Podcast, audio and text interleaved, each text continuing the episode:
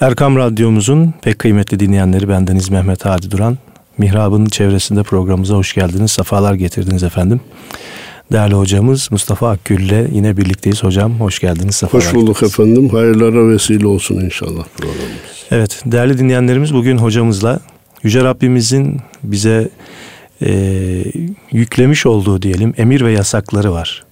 Nehyettikleri var. E, bunların e, sebepleri, hikmetleri üzerinde hocamızla bugün konuşacağız. Öyle değil mi hocam? Evet, inşallah.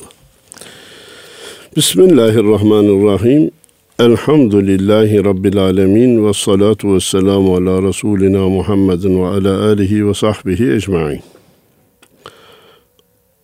Muhterem dinleyenler, sevgili hocam, e, Cenab-ı Allah insanoğlunu yaratıp dünyaya göndermekle kalmamış, onu çok sevdiği için, ona değer verdiği için, ruhundan ruh üflediği için, iki dünyada mutlu olabilmesi için nelere riayet etmesi gerektiğini, neleri yerine getirmesi gerektiğini, nelerden de kaçınması gerektiğini ilk insanı peygamber seçerek ve ona da bir kitap göndererek belirlemiş. Evet.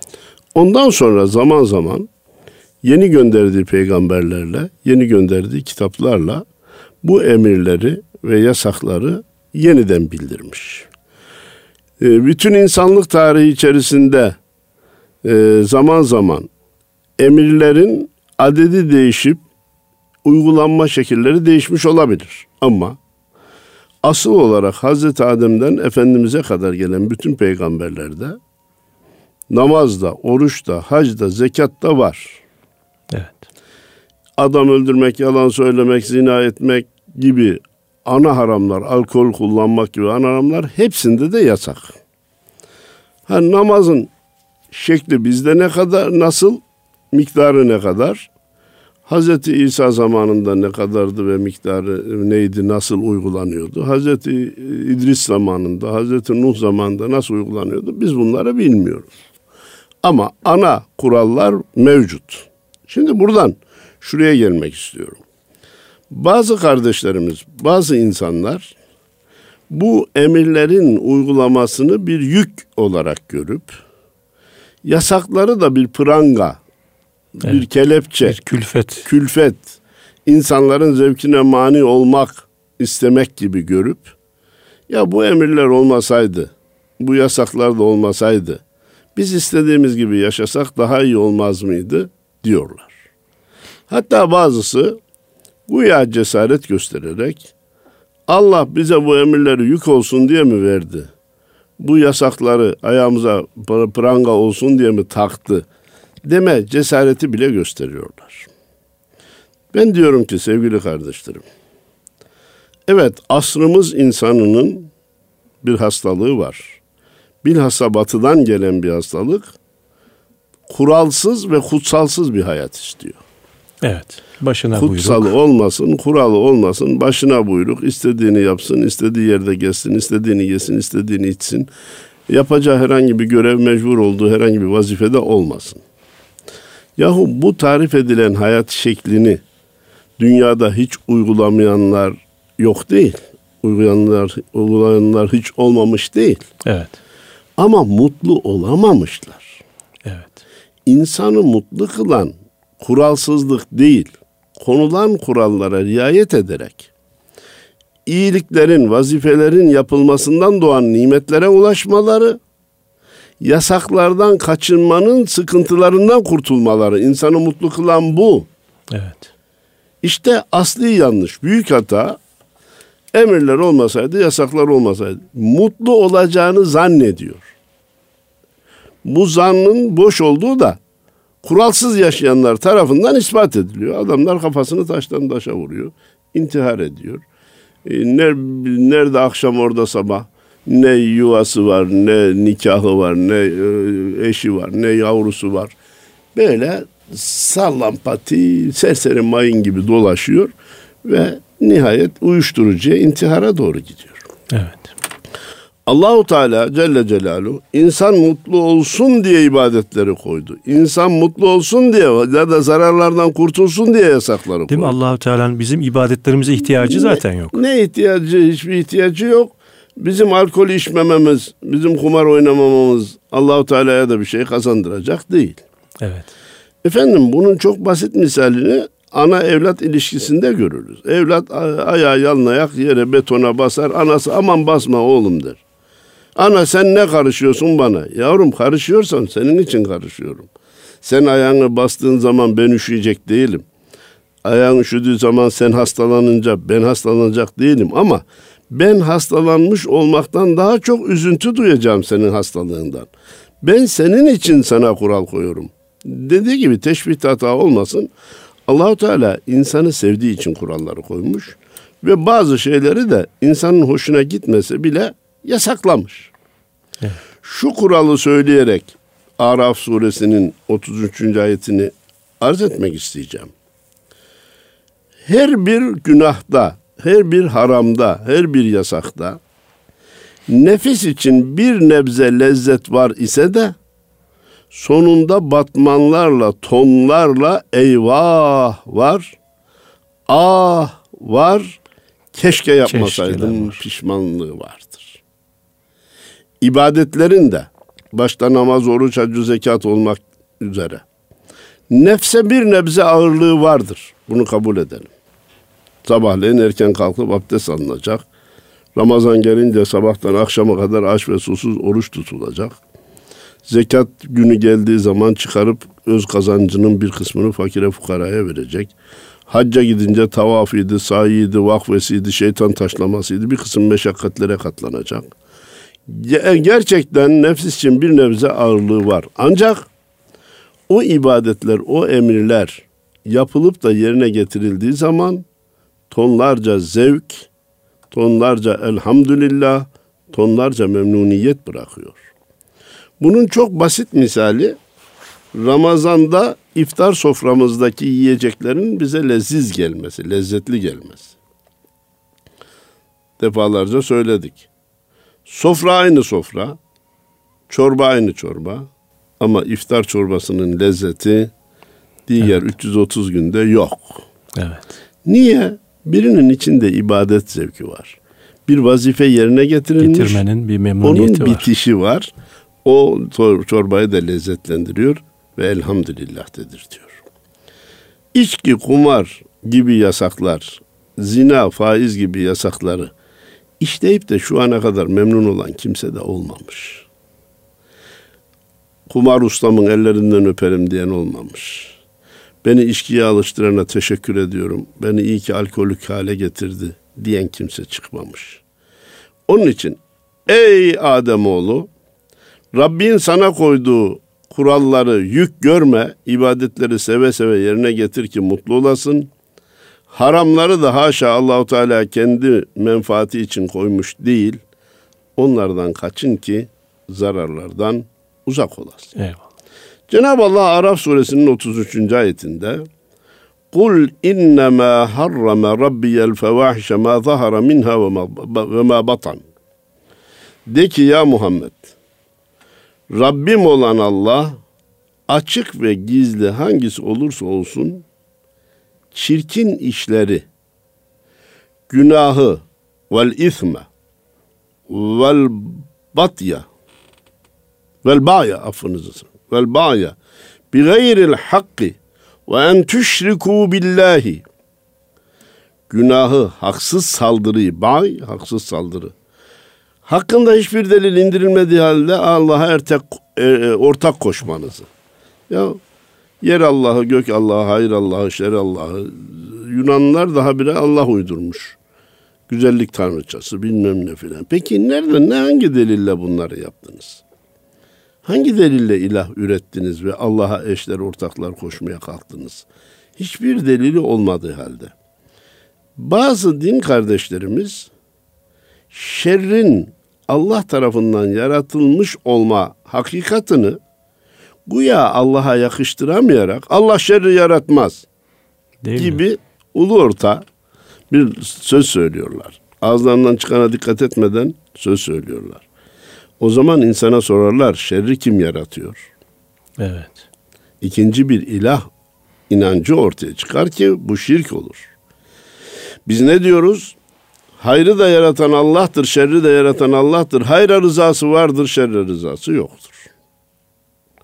Sonra birisi için hayır olan şey bazı başkası için şer olabilir. Haşa ve kella. Hayır Allah'a ayrı, şer Allah'a ayrı diyecek olunsaydı Ahmet için hayır olan olay Mehmet için şer ise hangi Allah yarattı diye sorulacaktı. Evet. Neticeten Cenab-ı Allah'a ortak koşmaya insanların hiçbir delili yoktur. Ma lem yunezzil bihi sultanen. Allahu Teala kendisine eş koşulmasına dair hiçbir delil insanların elinde kullanacağı bir koz indirmedi, yaratmadı. Bir de neyi yasaklamış? Ve en tekulu alallahi ma la ta'lemun. Allah hakkında bilmediğiniz şeyleri ileri geri söylemeyin. Bizim ehli tefsirimizin Allah hepsinden razı olsun çok güzel bir uygulaması var hadi hocam. Evet. Ayetleri tefsir eder eder eder. Allahu alemu bis savab. Doğrusu Ben bu Allah. görüşlerimi bilir, bildirdim ama doğrusunu ancak Allah bilir der. Şimdi efendim bu- ayeti okuyunca benim günümüz insanların yaptığı bir hata aklıma geldi. Ne diyor Allahu Teala burada? Allah'a karşı bilmediğiniz şeyleri söylemenizi de haram kılmıştır. Evet. Nedir bu? Günümüz insanı ne hata işliyor? Geçen dolmuşta geliyoruz. Yok benim bildiğim Allah diyor böyle bir şey söylemez diyor. Peygambere diyorlardı Allah'a da mı Allah diyor? Allah inanın bak. Ya Kur'an-ı Kerim'de ayet var diyorum. O ayeti siz yanlış anlıyorsunuz. diyor. Sen biz yanlış anladık. 1400 senelik ulema yanlış anladı. Sen doğru anlıyorsun ve o da akli şeyinden başka bir şey yok yani. Tabii, Ortada bir yanlış. delili bir şey de yok. Benim inandığım Allah böyle bir şey söylemez. Malumunuz işte mirasta ikili birli dağıtmışsa kullar hakkında adaletsizlik yapmaz. Ya adaletsizlik yaptığını kim söylüyor? Eşitlik ayrı bir şey, adalet ayrı Adalet bir şeydir. bir şey. Bunları yanlış değerlendirmeyin. Efendim, peygamber için de malumunuz. Benim inandığım peygamber böyle söylemez. Peygamber böyle söylemiş olamaz. Bir de peygamberimiz bugün olsaydı ne derdi? Ne derdiği sadece sorup ortaya koymuyor. Şöyle derdi diye Bir de arkasından hükmü belirtiyor. O da kendi benimsediği fikir. Evet. İşte bunlar da Allah ve peygambere hiçbir delilimiz olmadığı halde e, onlar hakkında bilmediğimiz şeyi söyleme hatasına düşmüş olmak ki Allahu Teala bundan özellikle yasaklıyor diyor. Bilmediğin şeyi konuşma. Efendim Cenab-ı Allah malumunuz dedik ki bir kısım yasakları bizim için getirmiş. Başta fuhuş, zina, gizli aşkar, her türlü kötülüğü, ahlaksızlığı, başkalarının malına, canına, namus ve şerefine saldırmayı, kendisine ortak koşmayı reddetmiş, e, yasaklamış. E ne kadar güzel efendim. Bugün dünyayı zindana çeviren, dünyayı çekilmez hale getiren şeyler nedir? Fuhuş, adam öldürme, cana, mala, Haksız. ırza, namusa tecavüzden ibaret. Haksız kazanç. Haksız kazanç. Yani Allahu Teala'nın yasakladığı şeylere yaklaşılmasaydı bugünkü dünya böyle huzursuz olmayacaktı. Evet. Bir kısmı diyor ki ya dünya niye bu hale geldi ta, tacip ediyorum. Niye tacip ediyorsun? Allah'ın yasakları Hangi dediğini yaptık ki Allah? He, ortada işlenirse hem de toplum olarak işlenirse Allah'ın emrettikleri de terk edilirse elbette olacağı bu. Efendim Cenab-ı Allah bizi niçin yarattığını Kur'an-ı Kerim'de Zariyat suresinin 56. ayetinde buyuruyor. Halaktul cinne vel insa illa liyabudun. Ben insanları ve cinleri ancak beni tanıyıp bana ibadet etsinler diye yarattım. Beni tanıma sözü burada geçmez ehli bir dinleyenlerimiz bilir. Ama müfessirler en yarifun beni bilsinler diye yarattım. Beni tanısınlar, marifetullah'a ulaşsınlar diye yarattım şeklinde tefsir ediyorlar. Şimdi yaratılış gayesi bu. Rabbini aramak, bulmak, bilmek ve ona kul olmak. Günümüz insanı ise inandığı Rabbini haşa ve kella tenkit etme cesareti gösteriyor. Bunları niye haram kılmış, bunları niye yasaklamış, şu niye yasak olsun ki, bunu niye emretmiş, bu kadar da olmalı, olmaması gerekirdi, miktarını bari değiştirmek lazım gibi. İşte yarınki havanın nasıl olacağını belirtmek üzere hava tahmin raporu okumak, yazmak, hazırlamak, Allah'ın işine karışmak değil. Deprem olacak, binalarınızı sağlam yapın demek Allah'ın işine karışmak değil ama evet. niye bunu yasaklamış? Şunu niye bu kadar uzun emretmiş? Niye bunu bu kadar çok emretmiş? Niye bunu bu kadar az emretmiş? Bazısı da az buluyor kendi Değil mi? kafasınca. Kardeşim işte bu Allah'ın işine karışmak olur. Siz haşa ve kella tırnak içinde arz ediyorum. Allah'a Allah'lık öğretmeye kalkmayın da Allah'ın koyduğu kuralları beraberce yaşamaya çalışalım. O zaman kula kulluk Allah'a Allah'lık yakışır. Sultan emreder. La yus'alu amma yef'al ve hum yus'alun. Allah yaptığından sorumlu değil. İnsanlar sorumludur. Allah'a biz haşa sınır mı koymaya kalkacağız? Niye evet. böyle emretti? Niye böyle taksim etti? Niye işte şunları yasakladı? Efendim, her türlü haram fiil ve davranış esas itibariyle bir, bize dünyada zarar verir. Rabbimizle olan alakamızı zayıflatır. Evet. Her emir ve ibadet de Rabbimizle olan alakamızı kuvvetlendirir. Evet. Bu cümleden olmak üzere malum ki bizim en büyük davamız iman ile ahirete göçebilmektir. İmanı muhafaza neye bağlıdır? İbadetlerin icrasıyla haramların terkine bağlıdır. Her insanın nefsi belki haramdan bilhassa nefse bir hali zevk veren haramlar olabilir. Ee, ondan onu yapmayı isteyebilir. Terk eden insan niye terk ediyor Hadi Hocam? allah Teala Allah yasakladı. Emretti. Haydi bak imanı muhafaza etti. Emri, emirleri yerine getiren insan niye emirleri yerine getiriyor? Rabbim emretti diye. Bak Allah ile olan irtibatını kuvvetlendirdi.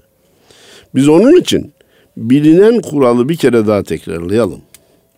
İmanı muhafaza insanoğlunun en büyük meselesidir.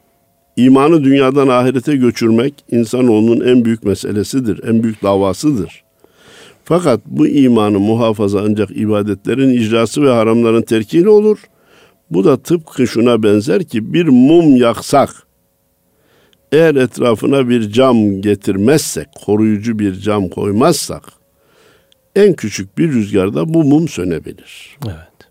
Ama etra, e, onun mumun etrafına camdan bir fanus, Anadolu'da fenerler vardı, el fenerleri hatırlar mısınız? Evet. Şimdiki gençler el feneri deyince elektrik e, pilli olanı hatırlıyor.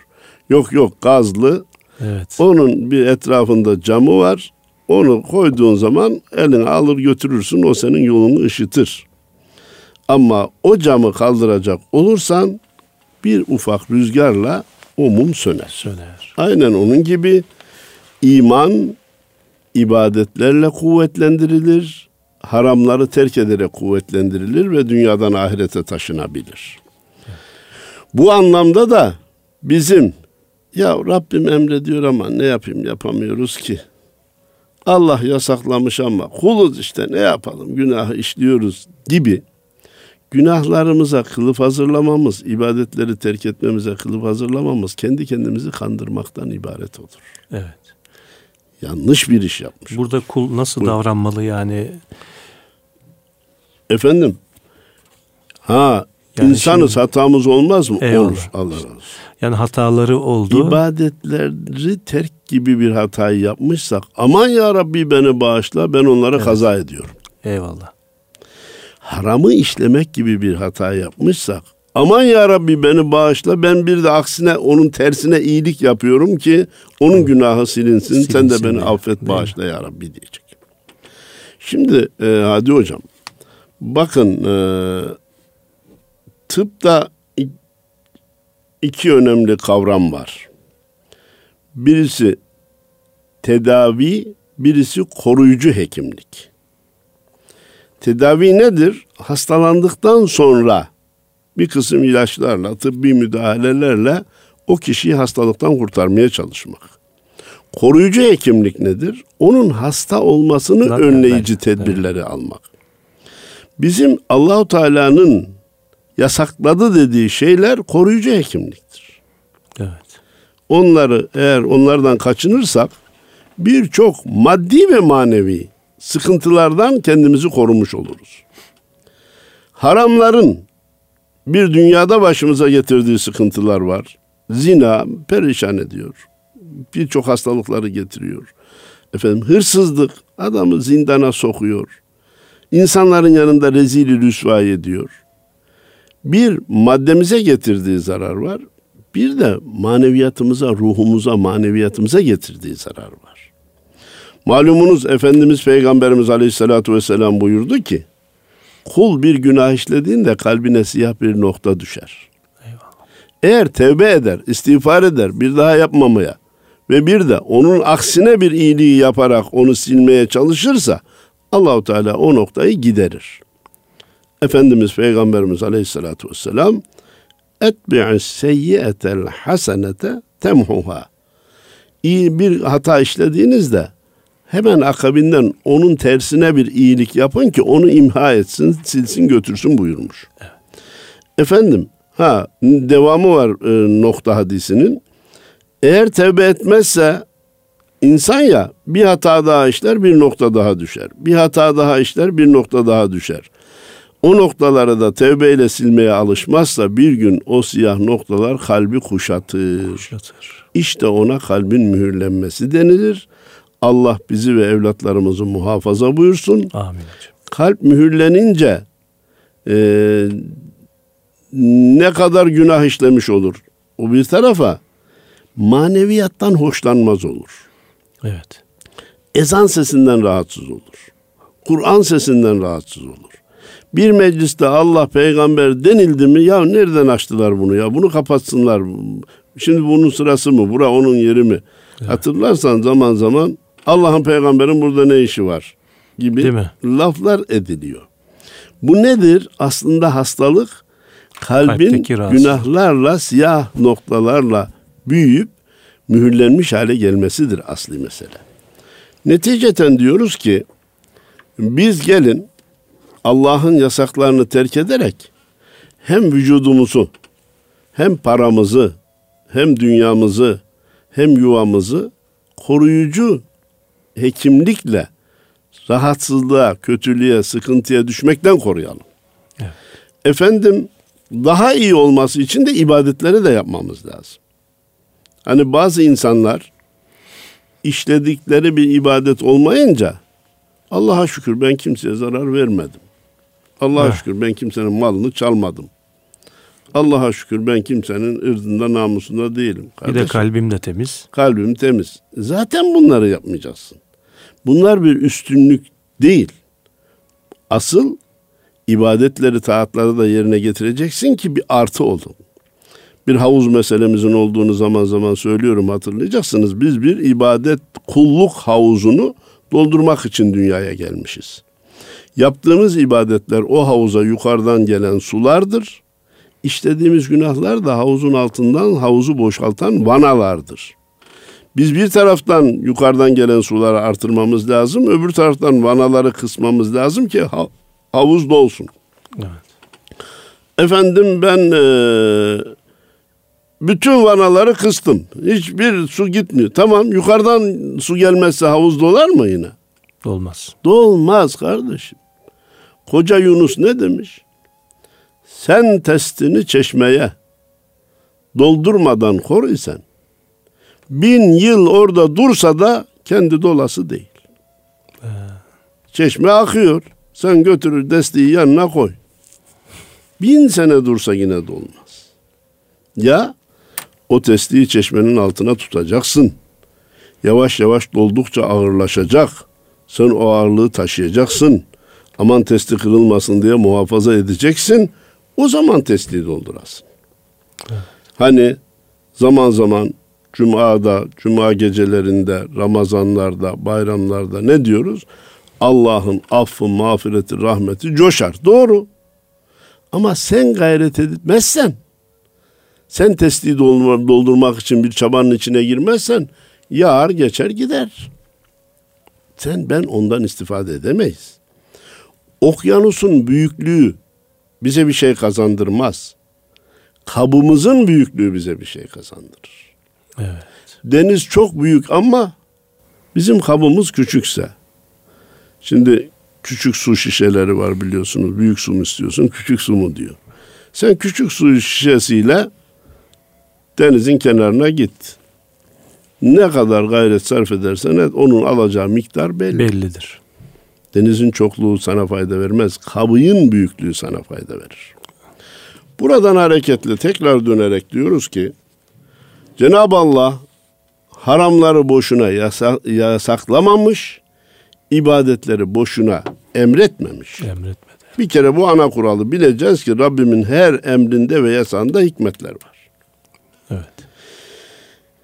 E, güzel sözleri zaman zaman yerinde zaman zaman yerinin dışında kullanıyoruz. Efendim Amerika'yı yeniden keşfetmeye gerek yok. Tamam kardeşim işte Allah'ın emirlerini yasaklarını da yeniden keşfetmeye gerek yok. Ben diyor ibadetleri yapmaya yapacağım ama aklıma yatmayınca yapmam. Faydasının ne olduğunu bilmeyince yapmam. Ya acaba sen namazın insana kazandırdığı faydaların ne olduğunu öğrenmeye ömrün yeter mi? Hani bu şey gibi hani bir ara hani Türkiye'de de hani ezanın Türkçeleştirilmesi yani anlamıyoruz ki. Heh. Anlasan sanki Anladım. gideceksin. He. Halbuki ezanın bir cümle cümle manası var dedik. Allahu Evet. Ekber, Allahu Ekber, Allah en büyüktür. Eşhedü en la ilahe illallah. Ben şehadet ederim ki Allah'tan başka ibadet edilecek yoktur. Devamı. Bir de topyekun manası var. Nedir o? Namaz vakti oldu. Burada namaz kılınıyor. Sen de gel diyor. Evet Türkçesi bu. Türkçesi bu ya bunu anlamadın mı kardeşim? Ha efendim ibadetlerin faydasının ne olduğunu anlayayım ki yapayım. Haramların zararının ne olduğunu bileyim ki kaçayım. Bu nefsin oyunundan başka bir şey değil. Bu neye benziyor dedi Hadi hocam? Adamın başı ağrıyor. Siz diyorsunuz ki al kardeşim bak sen de doktor olduğun, olduğumuzu kabul edin. Şu hapı al iç başın ağrısı geç. Yok. Bu hap nelerden yapılmış? İçinde kaç miligram ne var? Hangi laboratuvarda imal edilmiş? İmal edilirken neler kullanılmış? Bunları bilmedikçe ben o hapı içmem. Evet. İçmesen başın ağrısını çekersin. Değil mi? Ben ne diyorum? İç. Bak bilir kişi tavsiye ediyor. Bir kere şu baş ağrısından kurtul. Ondan sonra vaktin varsa git incele. Laboratuvar da orada. Bir şey de yeni bir şey de kazanamazsın. Belki kalbini daha tatmin edersin. Ben şöyle bilinçli ve şu işi yapıyorum dersin. Ona ben saygı duyarım ama eğer samimiysen ibadeti yaptıktan sonra yine incele faydalarını. Eğer samimiysen haramı terk et ondan sonra haramın ne kadar kötü bir şey olduğunu, Zararlarını zararlarını Araştır. incele, araştır. Buna bir şey demiyoruz ama ben araştırmadıkça e, günahları terk etmem, zararlarını anlamayınca boşuna terk etmem. Efendim ben ibadetlerin faydasını anlamadıkça onları uygulamam. Nefsin oyunundan ibarettir. Kardeşim bunları yeniden öğrenmeye insanın ömrü yeter mi yetmez mi bu belli değildir. Bakın dikkat edin. Okuması yazması bile olmayan nice din kardeşlerimiz bu ibadetleri yerine getirerek elhamdülillah diyorlar. Evet. Mutlular, hayatlarından memnunlar. Nice zengin, nice meşhur, nice efendim m, villası, mülkü e, olan veya haddi hesabı olmayan insanlar da ibadetten uzak yaşadıkları sürece mutlu olamamışlar. Evet. Nedir dedik? O sözü vallahi bin kere tekrarlasak yeridir. Kur'an-ı Kerim ve hadis-i şerifler insan makinasının kullanma tarifnamesidir. Hangi motorun neyle çalışacağını o, o motoru yapan fabrika bilir kardeşim. Evet. Allahu Teala da seni beni yaratmış. Nelerin bizim hem vücudumuza hem de maneviyatımıza hem dünyamıza hem ahiretimize zarar vereceğini de o biliyor. Nelerin dünyamıza ahiretimize fayda vereceğini de o biliyor. Evet. Hani nelerin yenilip yenilmeyeceğini Cenab-ı Allah Kur'an-ı Kerim'de tadat etmiş. Daha doğrusu haram olanlar sayılır. Geriye kalan helal demektir. Ama Efendimiz Peygamberimiz israfı da haram kılarak doyduktan sonraki yemeleri bile Evet. yasaklayarak yine bizim sıhhatimizi korumuş. e, Allahu Teala'nın gazap ettiği en dolu kap midedir demiş.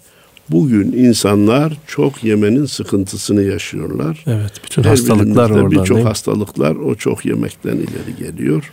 Ölçüsüz yemeden evet, ileri geliyor. Yani Müslümanlar hocam yaptıkları işi güzel de yapmıyorlar değil mi? Şimdi birkaç gün önce malum hmm. çok üzücü olaylar yaşadık ülkemizde. Yani o yangınlar gibi bu, bu hadise de bize aslında çok ibretlik. Vallahi ibretlik bir. Hakikaten yaptığımız işi çok iyi yapmamız gerekir. Başkasından daha dikkatli yapmamız gerekir. Kesinlikle. Buradaki tevekkül anlayışını yanlış değerlendirmememiz gerekir. Ya işte Allah kerim, Allah kerim de sen vazifeni yapacaksın. Bir de burada ben e, dini hayattan hoşlanmayanların istismarını da görüyorum. Kesinlikle o zaten bahane Var. arıyorlar. He. Bahane arıyorlar. Sanki ilk olan kaza buymuş veya burada bin, iki bin, üç bin kişi vefat Bir can bile çok önemli. Amenna ve sıddık. Ateş düştüğü yeri yakar. Allah analarına babalarına sabır versin o yavruların. Fakat şimdi bütünüyle o şeyin üzerine yoğunlaşarak e bunlar ne, ne okuyordu? Hatta bundan evvel Konya'da olmuştu hatırlıyorum. Evet. Ne okuyorlar? Niçin okutuluyor? Ne gerek var? diye hemen e, cenazeyi bırakıp o kursun varlığını tartışmaya açtılar. Evet. O zaman madem Türkiye'de böyle bir gerçek varsa Müslümanların daha dikkatli olması lazım. Evet. Herkesin gözü bizim kapının önünde kardeşim. Evet. Burada bakın ee, şu anda biliyorsunuz Avrupa Birliği ile problemlerimiz var filan. Ama Avrupa standartları uzun tecrübelerden sonra konulmuş standartlar adeta. Evet. O yangın merdivenleri, yangın kapıları, efendim itfaiye su kaynakları vesairesi illa şu şöyle olacak, bu böyle olacak, bunun nizamnamesi lazım, bunun tüzüğü lazım diyorlarsa bunları da angarya görmemek lazım. Evet. Bunlar uzun tecrübelerden sonra konulmuş kurallardır. Bakın bir şey söyleyerek şey yapayım. Bu da işte konulan yasakların hikmetini anlamak, vazifelerin hikmetini anlamaya e, girer. Ee, bir işi siz 20 sene uygularsınız 20 dakika işe yarar. Evet. Ya 30 sene ihmal ettiniz hiçbir şey olmadı. 5 dakikada olur. Evet.